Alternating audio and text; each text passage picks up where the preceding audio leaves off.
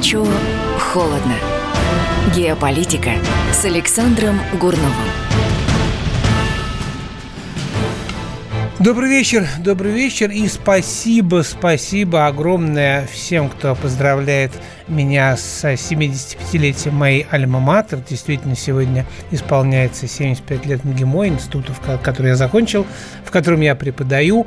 Э, спасибо большое Андрею Норкину, который э, об этом вспомнил. Ну, а я, в свою очередь, хочу, конечно, поздравить в первую очередь Анатолия Васильевича Трукунова, нашего ректора, академика, с именем которого уже много лет э, связан институт, и при котором нужно отдать должное институт, в общем, уверенно стоит на ногах, да, и развивается. Ну и, конечно, э, Марию Владимировну Захарову, э, Маша, поздравляю тебя тоже, э, лицо нашей российской дипломатии, женское лицо нашей российской дипломатии, тоже выпускница нашего института. Всех, всех наших выпускников, Сережу Брилева, всех моих коллег, кто с кем вместе учился, всех поздравляю. Сегодня большой праздник, действительно юбилей.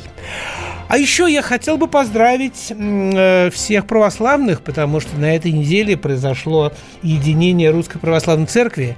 Э, наконец-то все уже окончательно, э, как они называются, приходы, да, я прошу прощения, если я не точно формулирую, я не очень хорошо в этом разбираюсь. Вот. Ну, короче, вся Русская Православная Церковь во всем мире теперь уже вошла в Московский Патриархат, вот, кроме, ну, естественно, этой самой какой-то там украинская, которая там как-то куда-то отделилась в сторону, э, в сторону э, этого самого э, Стамбула, да, вот, ну, это не страшно, это, это, это вопрос решаемый. Вот, значит, это, это большое событие. Единение православных – это очень большое событие, и я считаю, с этим нужно поздравить всех, не только ну, истинно, и, как называется-то, сильно верующих, выцерковленных, вот правильное слово, но и всех людей, кому-то рога наша культура, наша история.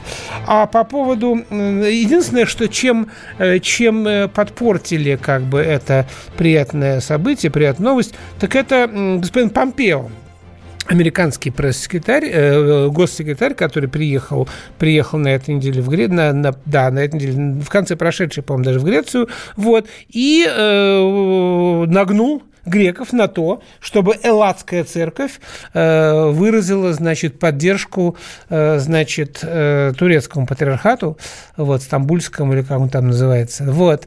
И они действительно это сделали, и они не могли сделать иначе, потому что, потому что так называемая Элладская церковь, церковь Эллады, она находится в прямом подчинении правительства, у них священники деньги получают, как госчиновники, поэтому им что сказали, то они и сделали. А сказали им из Америки, вот так вот выглядит ограниченный суверенитет.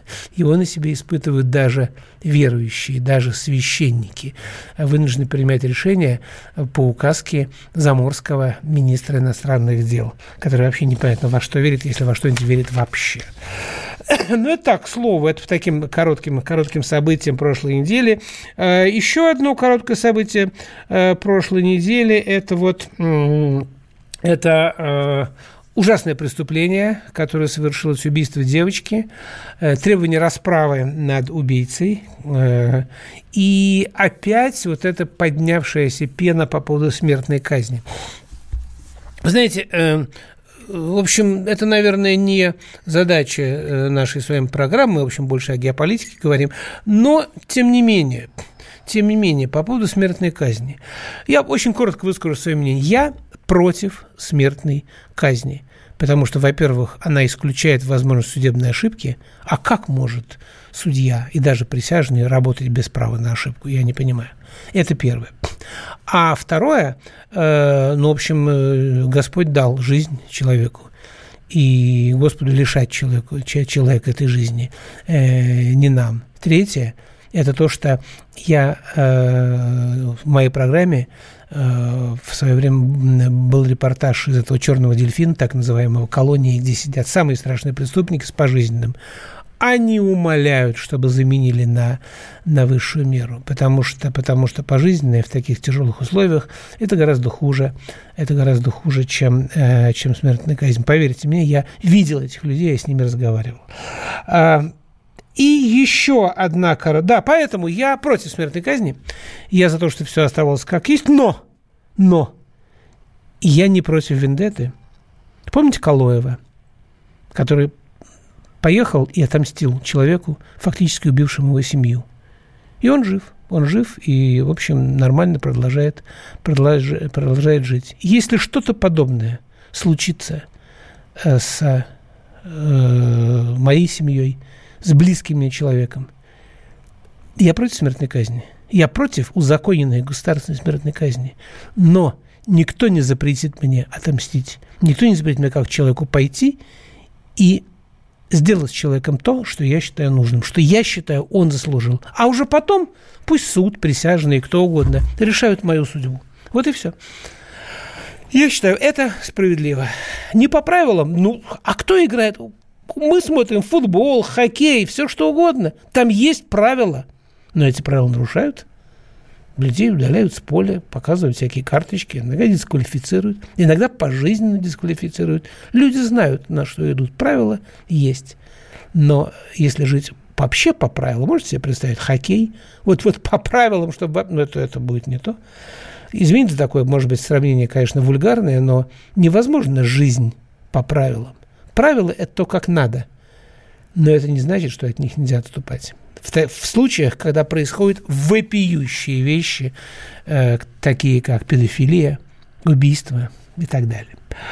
И последнее, о чем я хотел сказать, вы знаете, я тут сегодня слушал радио «Комсомольская правда», едя в машине, вот, я уже сколько там, второй месяц здесь э, каждую неделю выступаю, и вдруг я услышал, какие-то люди говорят, это путинское радио. Комсомольская правда это путинское радио, и вы там все, значит, путинские пропагандисты.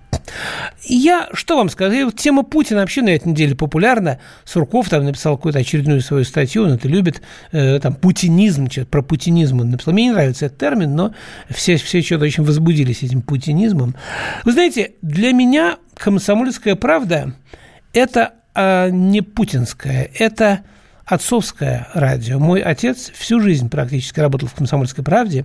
Он был пишущим журналистом, работал в газете. Вот. Я проходил в «Комсомольской правде» э, э, свою практику в институте преддипломную. Я фактически вырос на карпунктах «Комсомольской правды», э, потому что жил там вместе с отцом, будучи ребенком. Вот. Поэтому, поэтому для меня «Комсомольская правда» и работа здесь – это память о моем покойном отце – а что касается Путина, то вы знаете, вы спрашиваете, любишь ты Путина? Путин не девочка, чтобы его любить, понимаете? Меня отец учил так. Вот возьми лист бумаги, раздели вертикально пополам. Справа пиши «за», слева пиши «против». И потом посмотри э, сальдо. Сведи дебет с кредитом. Вот возьмите бумагу, разделите ее пополам. Напишите сверху «Путин», внизу, внизу слева напишите «молодец», справа напишите «неправ». И когда бумажка закончится, подведите сальдо. Только так, по-честному, знаете, по чесноку, как говорят. Вот мне пишут, к чему вы призываете? Вот я к этому призываю. И если получится, получится сальдо отрицательное, не слушайте это радио, слушайте другое. Вот. Э, ну, ладно. Например, например, там «Голос Америки» какой-нибудь или «Дойче Велле». Вот. Угу. Вот так вот. Э, хорошо. Тут мне советуют изучать воровской уклад. Вы знаете, если вы по, по поводу воровского уклада, то смертная казнь в нашей стране существует. Вы знаете, что педофилы в тюрьме долго не живут? Их там просто убивают. Ну так вот, да. И это смертная казнь. Педофил, оказывающийся в тюрьме, довольно быстро рассекречивается по какой-нибудь статье, его там убивают. Поэтому есть смертная казнь фактически. А когда террористов убивают, это что, не смертная казнь? Они даже такую, знаете, как интересно, э, придумали, ликвидировали. Да не ликвидировали их, а расстреляли. Потому что было решение, что это, в этом там сарае засели террористы. И их расстреливают. Без суда и следствия. Вот так вот. Вот. И это тоже неправильно. Это тоже неправильно. Потому что были случаи, особенно в наших южных республиках, сейчас не буду вспоминать, вот, когда людей по ошибке принимали за террористов, а может, не по ошибке, может, из вредности, и убивали без суда и следствия. Вот, хорошо. Ладно, давайте об этом пока закончим э, и перейдем действительно к событиям недели, перейдем к геополитике, тем более, э, что меня очень просили поговорить о очень важной геополитической новости этой недели. Это э, о визите, значит, Путина нашего, во главе нашей делегации в Саудовскую Аравию. Значит, смотрите, что у нас, что у нас с этим самым с визитом. Мы, конечно, сейчас не успеем, но у нас есть время еще и после, после рекламы.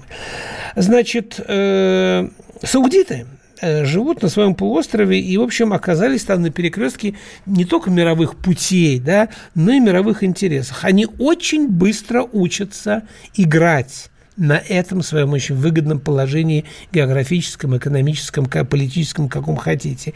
И вот поездка российской делегации во главе с Путиным в Саудовскую Аравию на этой неделе, она была частью этой большой игры, в которой и мы принимаем участие, и нам грех не принять участие в этой игре – грех не принять участие, потому что американцы, они фактически, они фактически кинули Саудовскую Аравию, которая заплатила им 100 миллионов, нет, 100, 100 этих самых, 100 миллиардов, 100 миллиардов им заплатили за безопасность, да, вот, а их элементарными какими-то этими чуть не самодельными тронами э, разрушили половину, э, половину их нефтеперерабатывающей промышленности. Кинули, и грех не подобрать. Грех не подобрать то, что, то, что кинули американцы. И мы подбираем. Ну, э, мы подробнее поговорим об об этом буквально через минуточку после рекламы.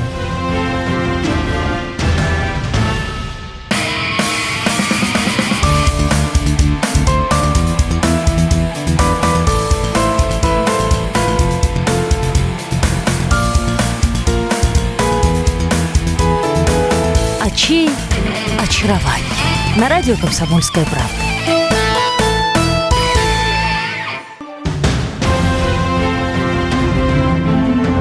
Горячо, холодно.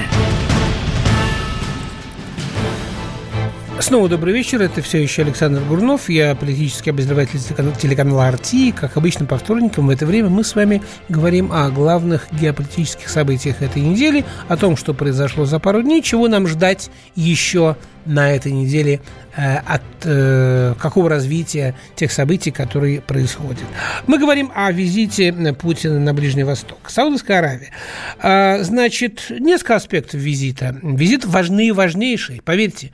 Это, это, это не просто слова. Посмотрите, э, экономика, экономическая часть, да, оператором всего экономического блока, а там поехали министры, главы госкорпораций, там кто-то не поехал вместе с Путиным, а очень большая делегация, оператором выступает Российский фонд прямых инвестиций. И это не случайно.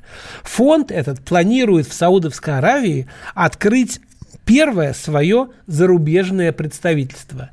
Понимаете, да? Это что значит? Значит, мы ждем инвестиций. И уже, кстати, если я не ошибаюсь, сегодня должны были подписать, и, по-моему, подписали, если я не ошибаюсь, на 2 миллиарда долларов уже контракты, но это так, это мелочь. Это такой аванс. Знаете, как вот, да? Вот аванс они заплатили, э, саудиты подписали. А дальше будет подписываться еще и еще. Ждем оттуда вложений в российскую экономику саудитам реально бывает некуда девать деньги. Об этом чуть позже. Политическая составляющая – она делится на несколько таких пунктов. Ну, во-первых, одна из ключевых – это мировые цены на нефть. Они зависят и от России, они зависят от Саудовской Аравии. Нефть у нас разная, у них нефть почище, у нас Юрлс так называемый, он подешевле, да?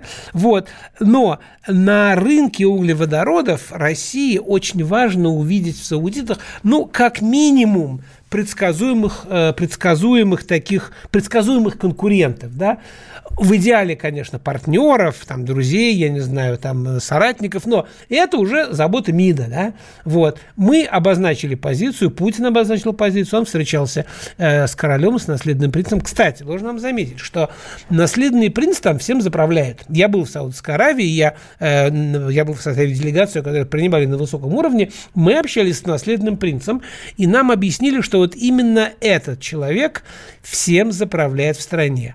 Король очень старенький, и то, что король приезжал в Россию, все-таки, знаете, вот, вот все-таки вот приехал, то, что он сам лично, опять же, принял Путина у себя во дворце, да, это э, свидетельство не иначе, как просто уважение большого уважения и серьезности, которые, с которой подходят саудиты, одна из богатейших стран в мире, к а, общению с Россией. Да? Вот, дальше.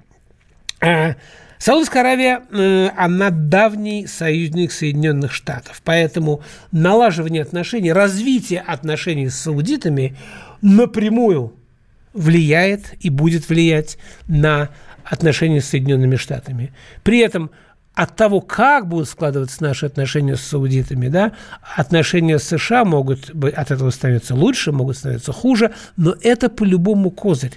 Это по-любому вот наматывание на палец такой одной из ниточек, за которые, за которые наши дипломаты, наша дипломатия сможет затем двигать вот эти вот марионетки на э, мировой карте, где, в общем, игроков, у которых в руках ниточки, их не так много. Так, э, дальше. Значит, э, кстати, Путин, он напомнил о своей готовности помочь, э, значит, Саудовской Аравии с, против, с комплексами противовоздушной обороны. Помните, он не, не так давно э, со сцены заявил так в полу в шутку, с улыбкой, что пусть наши покупают, а ничего у них эти американские не сработали, покупайте наши, они работают С-300, С-400, они лучше, они сильно лучше. И дешевле, кстати, чем эти патриоты. Я, вы не забывайте, что э, я просто хочу напомнить, что вот эта вот жуткая, страшная атака на саудовские эти нефтяные вот эти вот э, точки, она э, была предпринята дронами, чуть ли не самодельными, да, вот, э, и все они долетели. И никакие эти американские системы ПВО не сработали, их не видели. На, на что американцы, когда им, саудиты сказали, как же так? Слушай, вах, мы такие деньги потратили. Да. Они говорят, американцы говорят, ну не каждый же раз, да. Ну, ну они, они ну, сам, так, то, то срабатывает, то, ну, это же техника, да. Молодцы. Молодцы. Вот, а, значит, э, и поэтому Иран с Турцией, да, уже купили эти, эти комплексы. Поэтому, поэтому э, надеюсь все-таки, что отношения с саудитами, они помогут и с американцами отношения улучшать. Американцы любят только давление, они понимают только силу. А сотрудничество с Саудовской Аравией усиливает позицию России. Вот и все. Зачем мы им, э, саудитам? Ну, во-первых, то же самое оружие. Они, конечно, они, конечно, сильно выступили, когда а, американцам значит, подписали контракт на 100 миллиардов, по-моему, 110 даже, миллиардов долларов – вот, это же был, по-моему, чуть не первый визит Трампа, как только он стал президентом, да, подписал на 110 миллиардов, что вот я продал им, да не оружие он продал. Это, это такая обычная практика, знаете, так называемого рестайлинга нефти долларов – у них очень много денег, у них бывает, мы обещал об этом, э, к этому вернуться, у них бывают ситуации, когда деньги просто ну, девать некуда, да, ну вот, вот как, как в свое время это Мавроди рассказывал, да, у меня было столько этих денег, я не знал, что с ними делать, там, чемоданы какие-то, комнаты были забиты, да, куда девать? Вот Саудиты, давайте американцам сгрузим вот, вот, вот, вот пол комнаты, а, отвезем американцам, а они за это по пообещают там присматривать за нашей безопасностью. Ну, присматривают, и неважно, как показала последняя атака на, на эти самые нефтеразработки, да? Вот. Поэтому, поэтому э, первое – это безопасность. Дальше. Э, в Риаде очень трезво и цинично оценивают, оценивают возможности Москвы влиять на ситуацию в регионе. И не только на военную, политическую, но и на рынок углеводородов. Мы имеем свое влияние. Оно не главное в мире, саудиты влияют сильнее. Но для человека, который влияет сильнее всех, любое другое существенное влияние имеет значение. Это первое. Дальше. А, Россия заинтересована в их деньгах. Они об этом знают, и они тоже готовы на этом играть. Что еще? Еще, э, значит, вообще всякие вот эти ближневосточные монархии, они давно так очень прагматично наблюдают за тем, что происходит в мире, в регионе, и уже научились, научились прагматично себя, э, себя э, вести. Э, они, кстати, не без, врев... не без ревности саудиты наблюдают за успехами соседей, ведь их соседи, те же Объединенные Арабские Эмираты, как, куда потом Путин поехал после Риада, да, они ушли от, от, от зависимости они снизили, я не помню точно, но там чуть ли не с 70 до 30, я могу ошибаться, ну, ну такие, такой порядок с 70 до 30 процентов примерно снизили свою зависимость своей экономики от продажи нефти. Представляете? То есть они, пере... они отправили в космос космонавта. Он буквально еще третьего дня да, вернулся из, э, из Байконура, где он там был в Звездном городке, вернулся к себе на родину триумфальный. Первый, первый слушай, арабский космонавт да, приехал туда. И он, он не саудит. А им тоже надо. Им тоже как, как же. Но они же должны быть, они, они же очень важная страна. У них, у них Мекка, не забывайте, у них Мекка. А это, а это, это, это, это, вы знаете, это очень важно. Вот, хорошо. И, наконец, еще одна вещь. Это, это э, такая вот уже прикладная геополитика. Иран. С Ираном у них практически война. Значит, у Ирана это шииты. Вот шииты, они всегда с суннитами, они не конфликтуют. Это разные версии ислама. Вот, и, в общем, это, это очень большая проблема для Саудовской Аравии. У них вечный противник Израиль с которыми у них до сих пор нету никакого договора э, ни, ни о чем, и с Израилем они находятся, ну, если не в состоянии войны, то у них нет дипотношений, а у них, у них как какие-то поверенные, по-моему, всего есть. То есть с Израилем там все очень непросто. У них есть Турция, у них есть Турция, с которой вроде бы они разговаривают. Ну, во-первых, Турция слишком светская, да, со времен Ататюрка. А во-вторых, Турция, как говорится, беременна идеей восстановления Османской империи. И Эрдоган этого не скрывает. Ну, может быть, он не в открытую об этом говорит, но он это имеет в виду в каждой своей речи, в каждом своем жесте, э, в каждой своей интонации, да, э, в каждой фразе, брошенной в адрес этих самых э, европейцев или кого угодно, он дает понять, что мы скоро придем, да, так что ждите.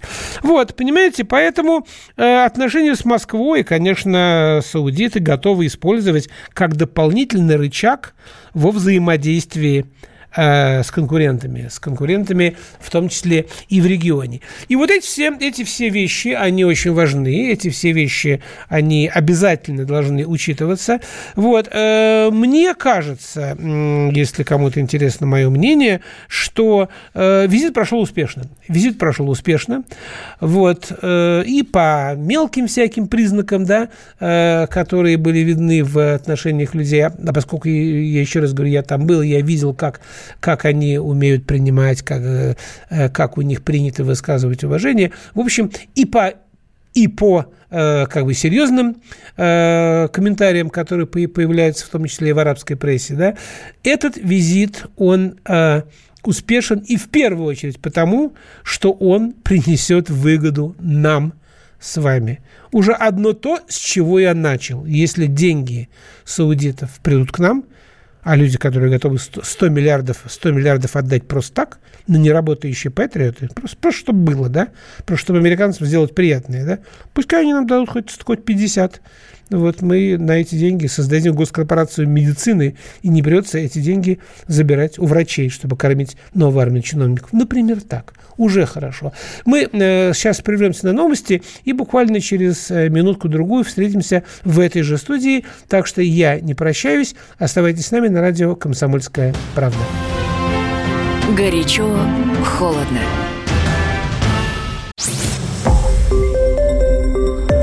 Радио «Комсомольская правда». Более сотни городов вещания и многомиллионная аудитория. Ставрополь 105 и 7 FM. Эм. Севастополь 107 и 7 FM. Эм. Калининград 107 и 2 FM. Эм. Москва 97 и 2 FM. Слушаем всей страной. Горячо, холодно.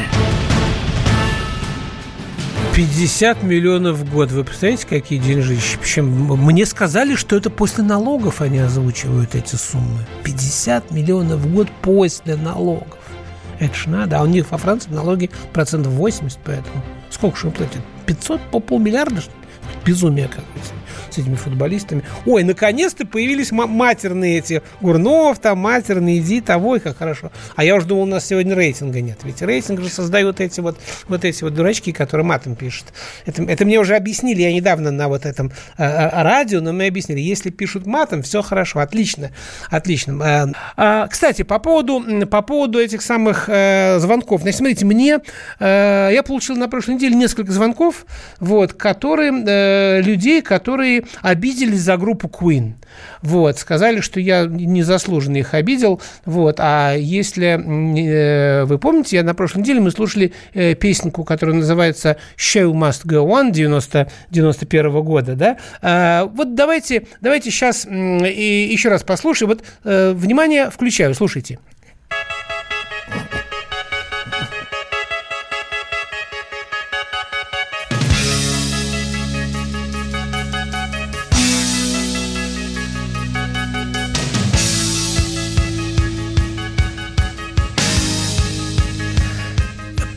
Э, кто скажет, что это за песенка, кто скажет, кто исполняет, да? Многие наверняка, многие любители Queen скажут, ну, конечно, это же знаменитая песня Фредди Меркьюри «Show must go on». Так вот, нет. Эта песня была написана за 10 лет до того, как э, Queen написали «Show must go on». Песня называется «Take a little bit» и спел ее Эдди Мани.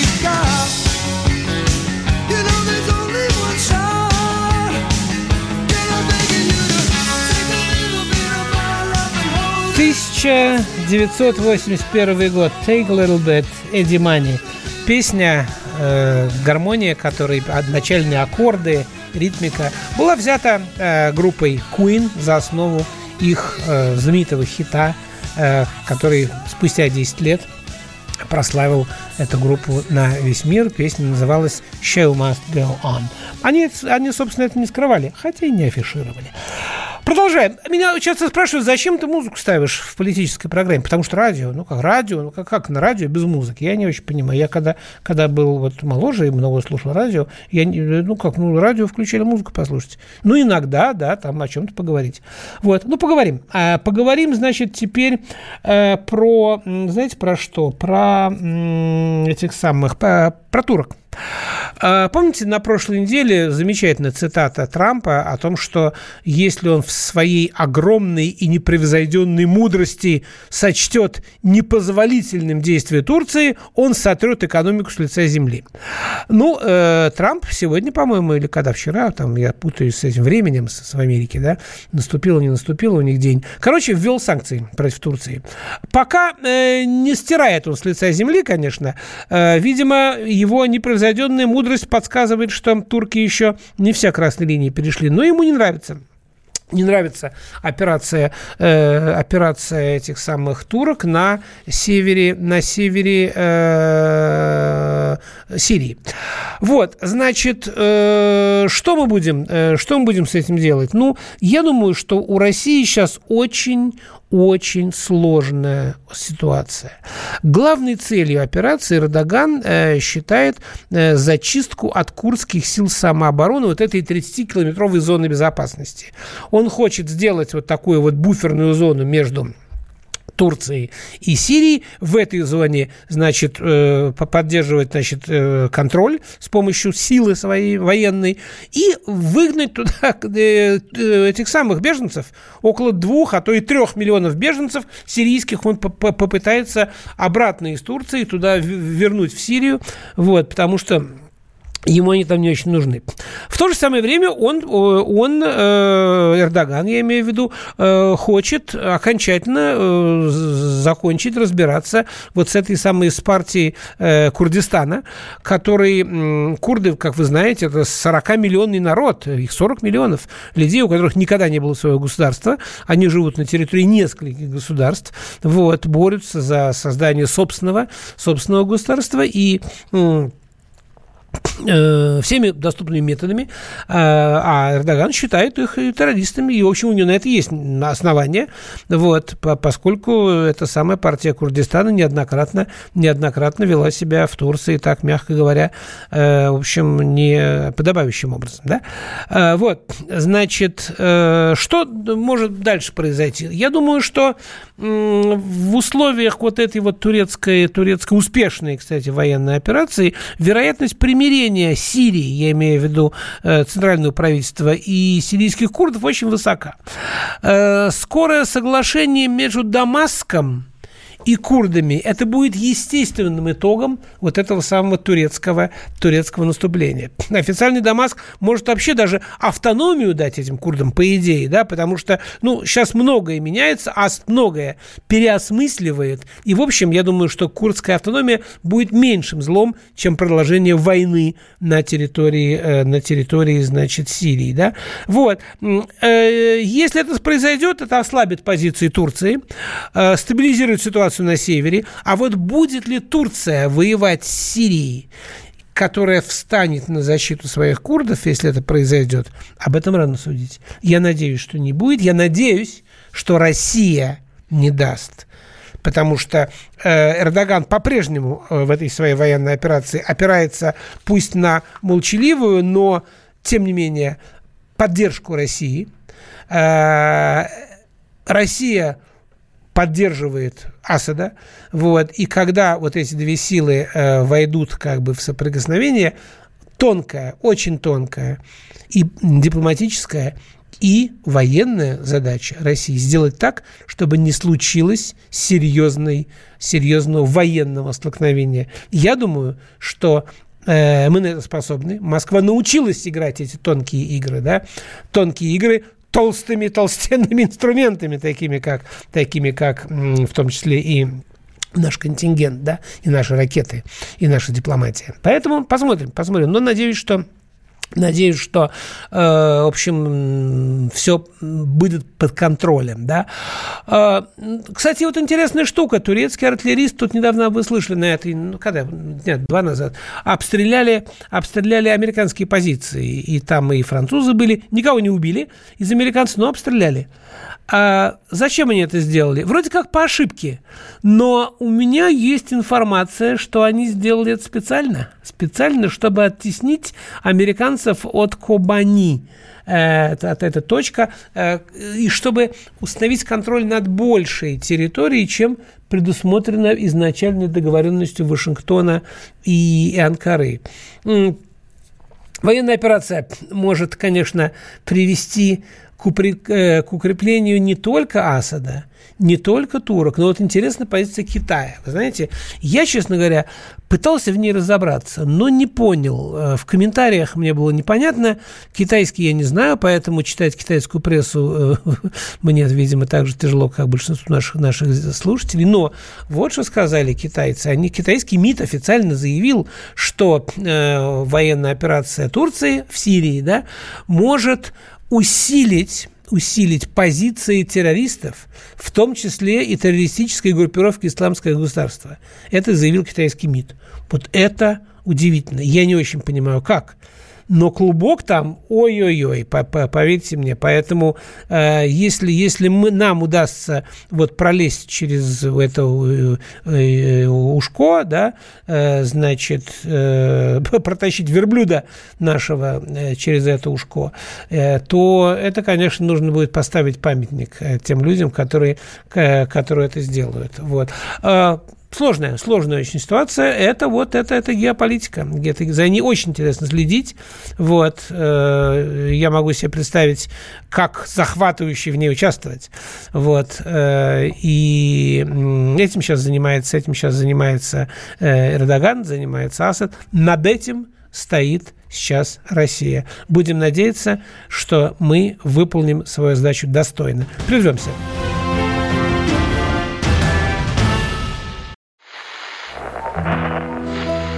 Самара 98,2. Ростов-на-Дону. Иркутск 89 и 8. 91,5. Владивосток 94. Калининград 107 и 2. Я влюблен в тебя, Россия. Казань 98 и 0. Нижний Новгород 92 и 8. Санкт-Петербург. Волгоград Москва 97 и 2. Радио «Комсомольская правда». Слушает вся страна.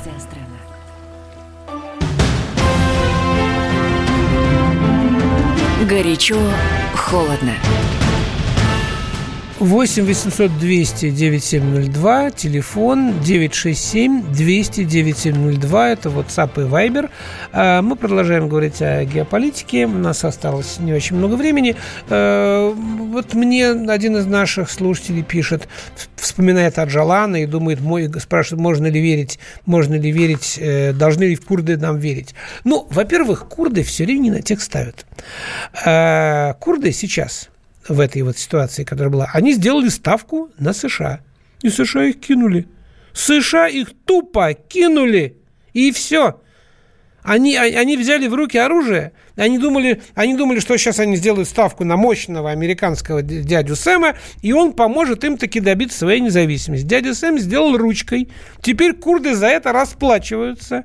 Мы пытаемся не допустить там вообще геноцида, извините, пожалуйста, да? Поэтому как говорил папаша Мюллер, верить нельзя никому. Мне можно, потому что, потому что я не вру.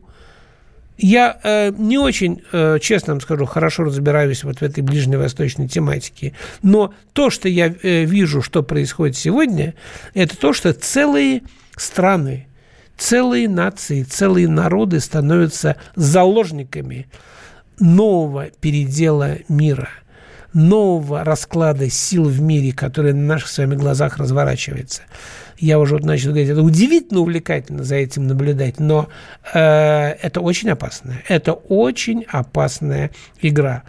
А тот, кто делает неверную ставку, извините, выбывает из игры. Это его, эту пешку, эту фигуру отдают Украинцы тоже сделали неверную ставку. Вот это меня больше волнует. Украина сделала неверную ставку. Мало того, что они поставили на США, что, в общем, в их случае, в, в, в их случае было глупостью. Они поставили, они поставили, понимаешь, там на Форда э, вместо, вместо Лады. И они считают, что это главное в их жизни, понимаете? Вот. Так они еще поставили на демократов. М? Вот и все. Что сейчас происходит? Чтобы не теперь, вот, когда этот ушел, этот жулик, пришел вот этот самый, значит, комик, этот Зеленский, он попадает между молотом и наковальней, чтобы не быть раздавленным этим молотом и наковальней, он берет, значит, э, жалуется Трампу, смотри, Европа мне не помогает, они совершенно ничего не делают, да, вот, значит, э, в надежде, что Трамп как-то ему поможет, да, так что, Трамп его тупо послал. Сказал, иди с Путиным договаривайся, дружище. Я не могу. И у меня, видишь, какие проблемы? Меня тут импичмент из-за вас хотят сделать. Из-за из вашего жулья. Вот. А Европа обиделась. Вот, поэтому он не попал между молотом и наковальней, а просто, а просто оказался вне игры. Вот эту, эту фигуру просто сейчас снимают с доски. Это, это, это вы думаете, что Белецкий его снимает с доски? Человек, который, э, вот, фашист, который выходит сегодня на площадь, да, и говорит, 10 дней тебе, мальчик, 10 дней, если ты законодательно не закрепишь, законодательно, на Украине не закрепишь все наши требования, чем мы требуем здесь, да, а что требует фашист, я даже повторять не хочу, да, то все, э, твои дни сочтены. Ну, как вам это нравится? Снимают с доски человека. Снимают. Кто стоит за этим самым, за, э, за этим Белецким? Этого на самом деле без разницы. Вот. За, ним, за ним стоит, скорее всего, Аваков, ну, может быть, и Коломойский, который кладет яйца во все корзины, в которые только можно. У него этих, у него этих яиц осталось и без Приватбанка, да, предостаточно. Вот, и, и не все они разбиты пока еще. М-м. Америка стоит, Европа, это не имеет значения. А имеет значение, что власти на Украине сегодня нет. Ее там нету как таковой, есть хаос. А они, они задумали сейчас еще эту самую приватизацию земли. Но это, это вообще, это, это добьет, понимаете, какое? Это, это, это просто добьет Украину.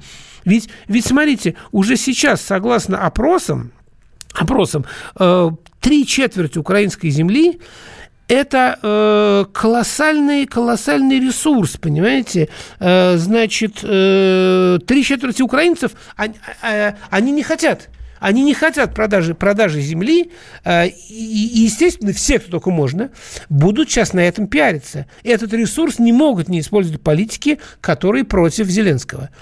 А Зеленскому ничего не остается, потому что он сделал ставку на дядюшек.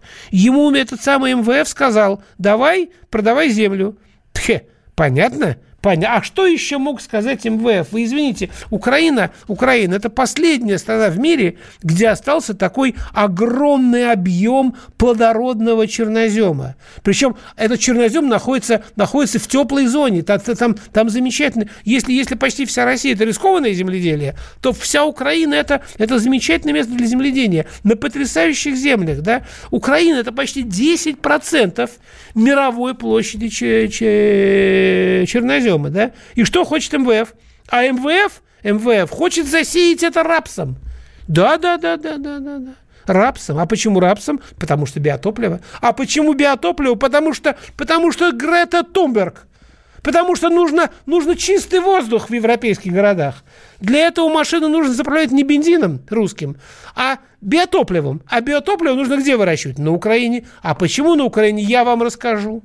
И да вы, наверное, сами это знаете. Потому что рапс можно сеять три года. Через три года земля приходит в негодность, и потом десятилетиями на ничего нельзя сеять, кроме соломы. Понимаете, какое дело? Вот. Вот что происходит. Вот что хотят сделать с Украиной. Но это будет война. Это будет конкретная война. Никто землю не отдаст просто так. Это только формально нету хозяина на земле. Есть хозяин. И хозяин земли – украинский народ – украинские крестьяне, украинские фермеры, крупные хозяйства. В мире из-за неправильной от, а, обработки земли уже 30% почв непри, непригодно для земледелия. Вы знаете об этом? Поэтому украинские 10% вырастают уже, уже в 20, 30, 40% мира, мировой земли, пригодной для роскошного э, земледения. Понимаете? И вот это появление нового рынка в таких масштабах, конечно, капиталистов, капиталистов приводит в очень сильное возбуждение. Конечно. И как бы ни сопротивлялись приватизации земли на Украине, э, в общем, это вопрос уже решенный. А значит, Украине не быть. Это просто вот, вот это, это вылить, вылить уже в горящий костер, просто не просто канистру бензина, а пару гранат туда еще кинуть, понимаете, и все. И все разнесет. А почему это вопрос решенный? Я вам объясню. Он решен не на Западе. И даже не в МВФ, он решен на Украине. Потому что прежде чем продавать землю, нужно сделать кадастр. Знаете, что кадастр? Все расчертить, разлиновать и так далее. Знаете, сколько уже освоили денег на производство этих кадастров. Уже 200 миллионов долларов на это освоено. 200 миллионов рассовано по карманам украинских вороватых чиновников.